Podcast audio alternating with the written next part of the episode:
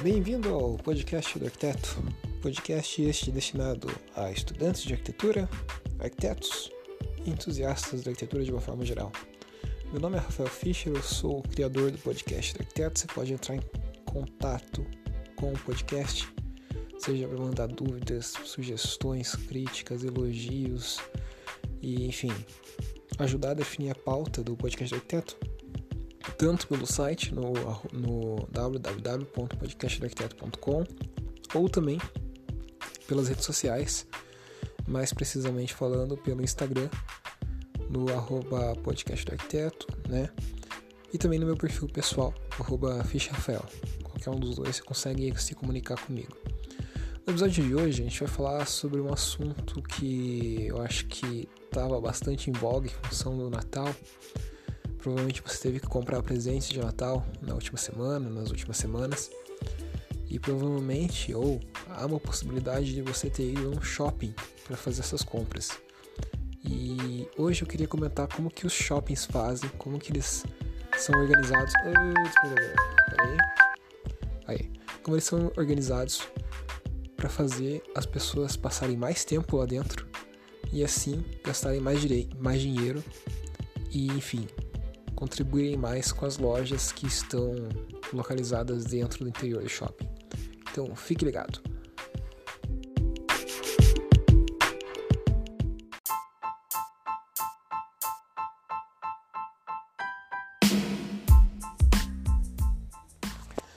A primeira estratégia utilizada por shoppings para fazer com que as pessoas passem mais tempo lá dentro é fazer circulações, promover circulações é, não necessariamente as mais claras possíveis.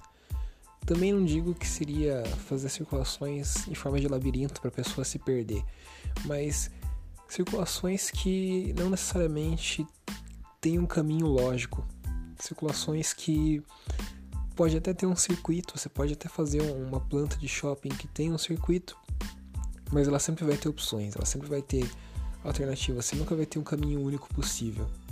Ou seja, há sim uma tentativa, digamos assim, por parte dos projetistas de shopping de fazer com que as pessoas fiquem mais dentro do shopping pelo fato delas não conseguirem se encontrar tão facilmente assim quando estão percorrendo as circulações desse shopping. Normalmente um shopping tem dois, três pavimentos. Muitas vezes ele tem um, uma planta que tem um circuito que você consegue fazer a volta na planta Porém, essa planta normalmente também tem é, atalhos, tem. Como que eu posso dizer assim? Tem. Você não precisa necessariamente fazer o circuito para conseguir percorrer todo o shopping.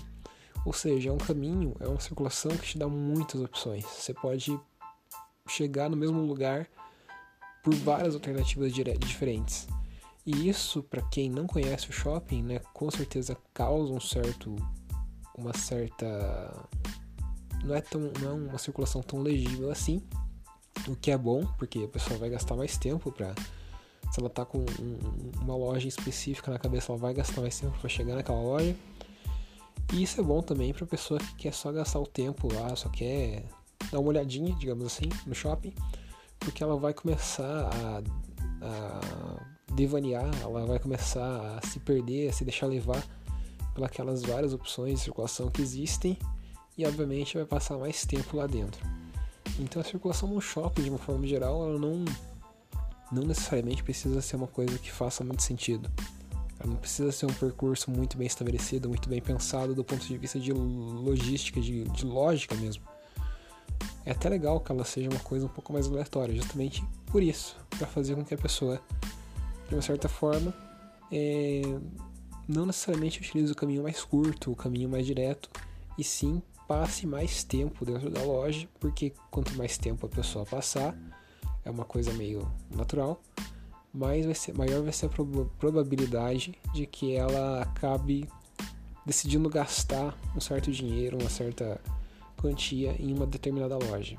Então, uma circulação não muito clara, uma circulação meio confusa, levemente confusa ou não com várias opções, é uma das estratégias que os shoppings utilizam. Aqui em Curitiba, eu estou em Curitiba, existem alguns shoppings que utilizam esse artifício, Alguns de maneira bem intencional, outras de maneira acho que acidental, mas que não fazem questão nenhuma de corrigir.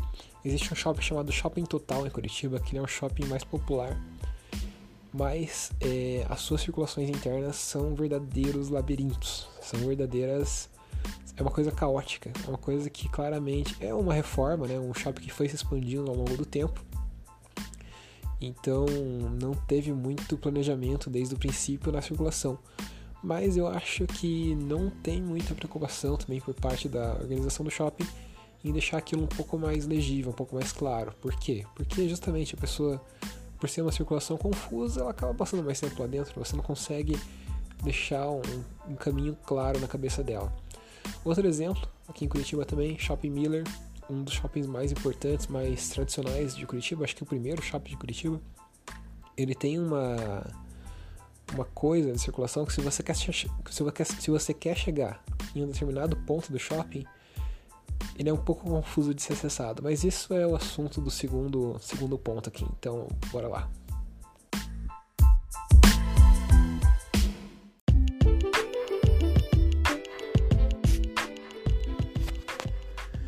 Então, como eu estava falando, uma da, uma, a segunda estratégia que shoppings costumam utilizar para fazer com que você passe mais tempo nele é colocar praça de alimentação e praça de cinemas de uma forma também não muito racional dentro do shopping, mas normalmente num lugar que você tem que andar mais, percorrer mais caminho, mais circulação para chegar nesse, nesse lugar. Então você nunca, dificilmente você vai ver a praça de alimentação no shopping logo na entrada, logo na porta do, do térreo.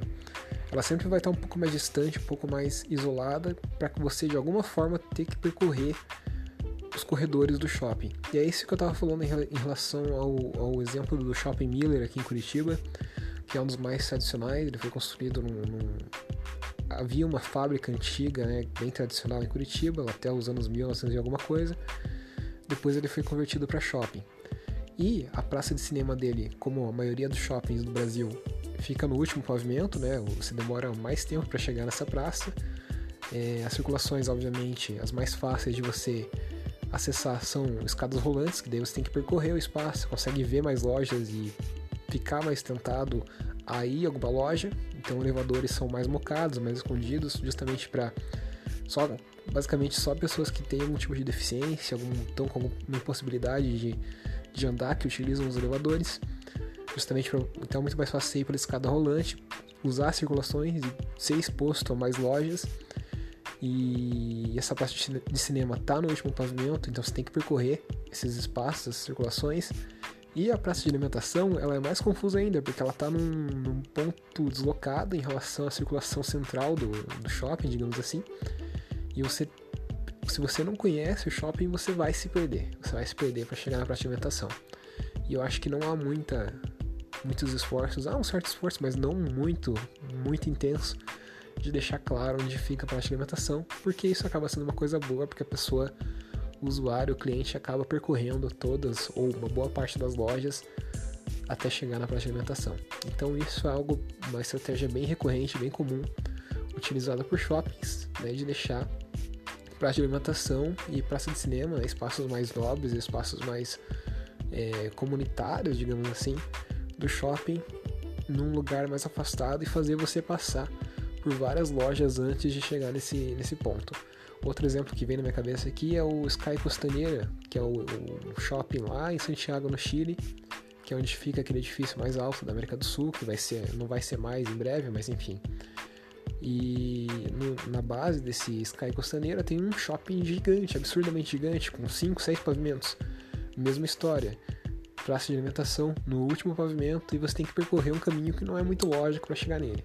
Então não é uma coisa direta, você não chega na, no acesso principal do shopping e já consegue facilmente achar a praça de alimentação. Não, você tem um, um caminho, uma sequência de escadas e corredores que poderia ser sim, né, se houvesse um interesse, poderia ser uma circulação mais direta, mas não é. Justamente para você passar mais tempo, passar por mais lojas e aumentar a chance de você de repente ser atraído por uma loja e gastar um dinheirinho para comprar alguma coisa.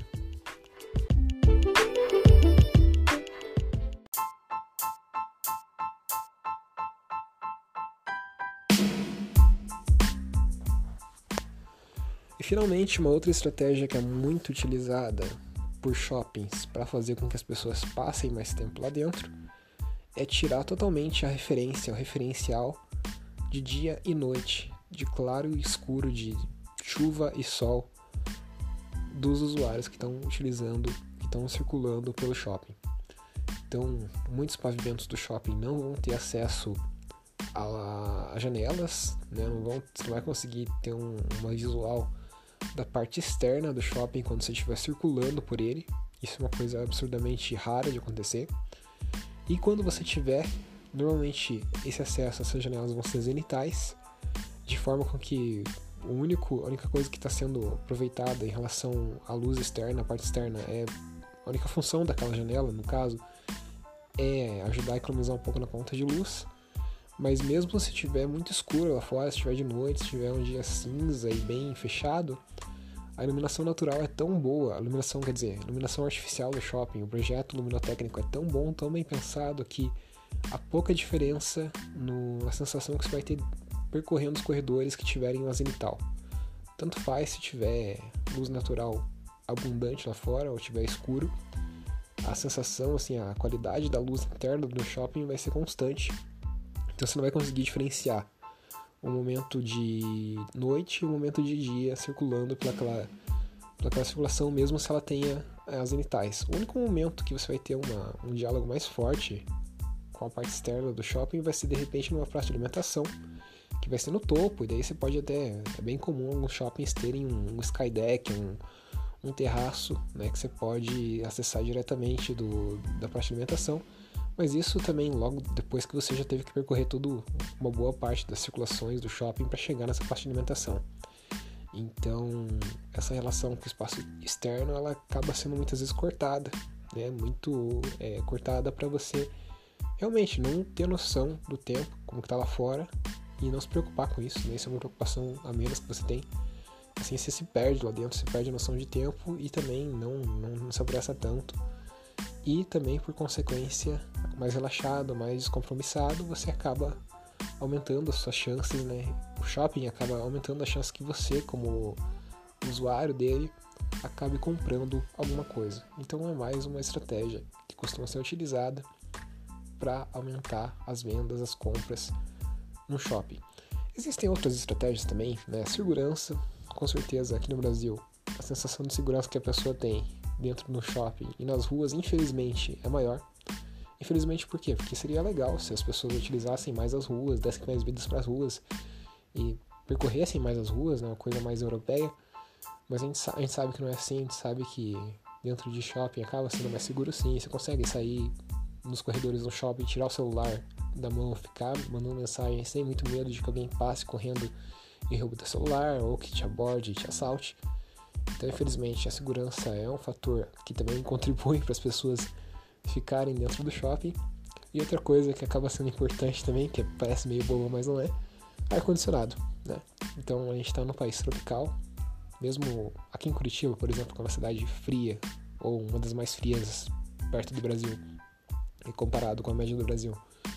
No verão faz calor e você ter ar-condicionado, você ter um condicionamento de ar, uma condição de conforto térmico melhor dentro do espaço também é algo que atrai as pessoas para ficar dentro. São coisas mais técnicas que podem ser utilizadas em outras situações, na né? segurança e, e conforto térmico, mas que também são coisas que acabam prendendo e fazendo com que as pessoas passem mais tempo dentro dos espaços comerciais desses shoppings.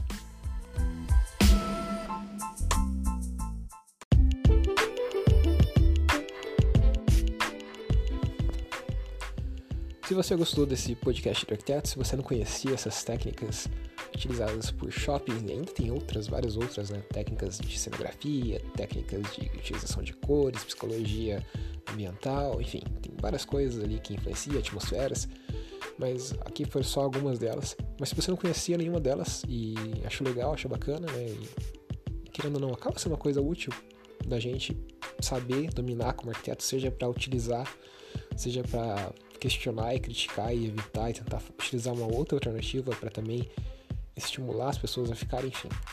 É, se você não sabia disso, você pode compartilhar com outras pessoas, você pode, enfim, mandar para outros colegas que provavelmente também vai ter muita gente que não sabe dessas técnicas, dessas coisas que são utilizadas por shoppings.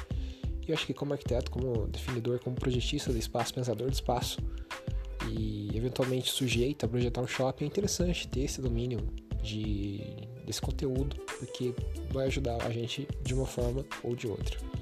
Então é isso, me despeço de você. Espero que você tenha gostado desse podcast arquiteto. E a gente está a 5 episódios de chegar na meta de 60 até o final do ano. Acho que vai rolar tranquilamente. Enfim, espero que você tenha, esteja gostando do podcast arquiteto. Um abraço, valeu, falou, fui.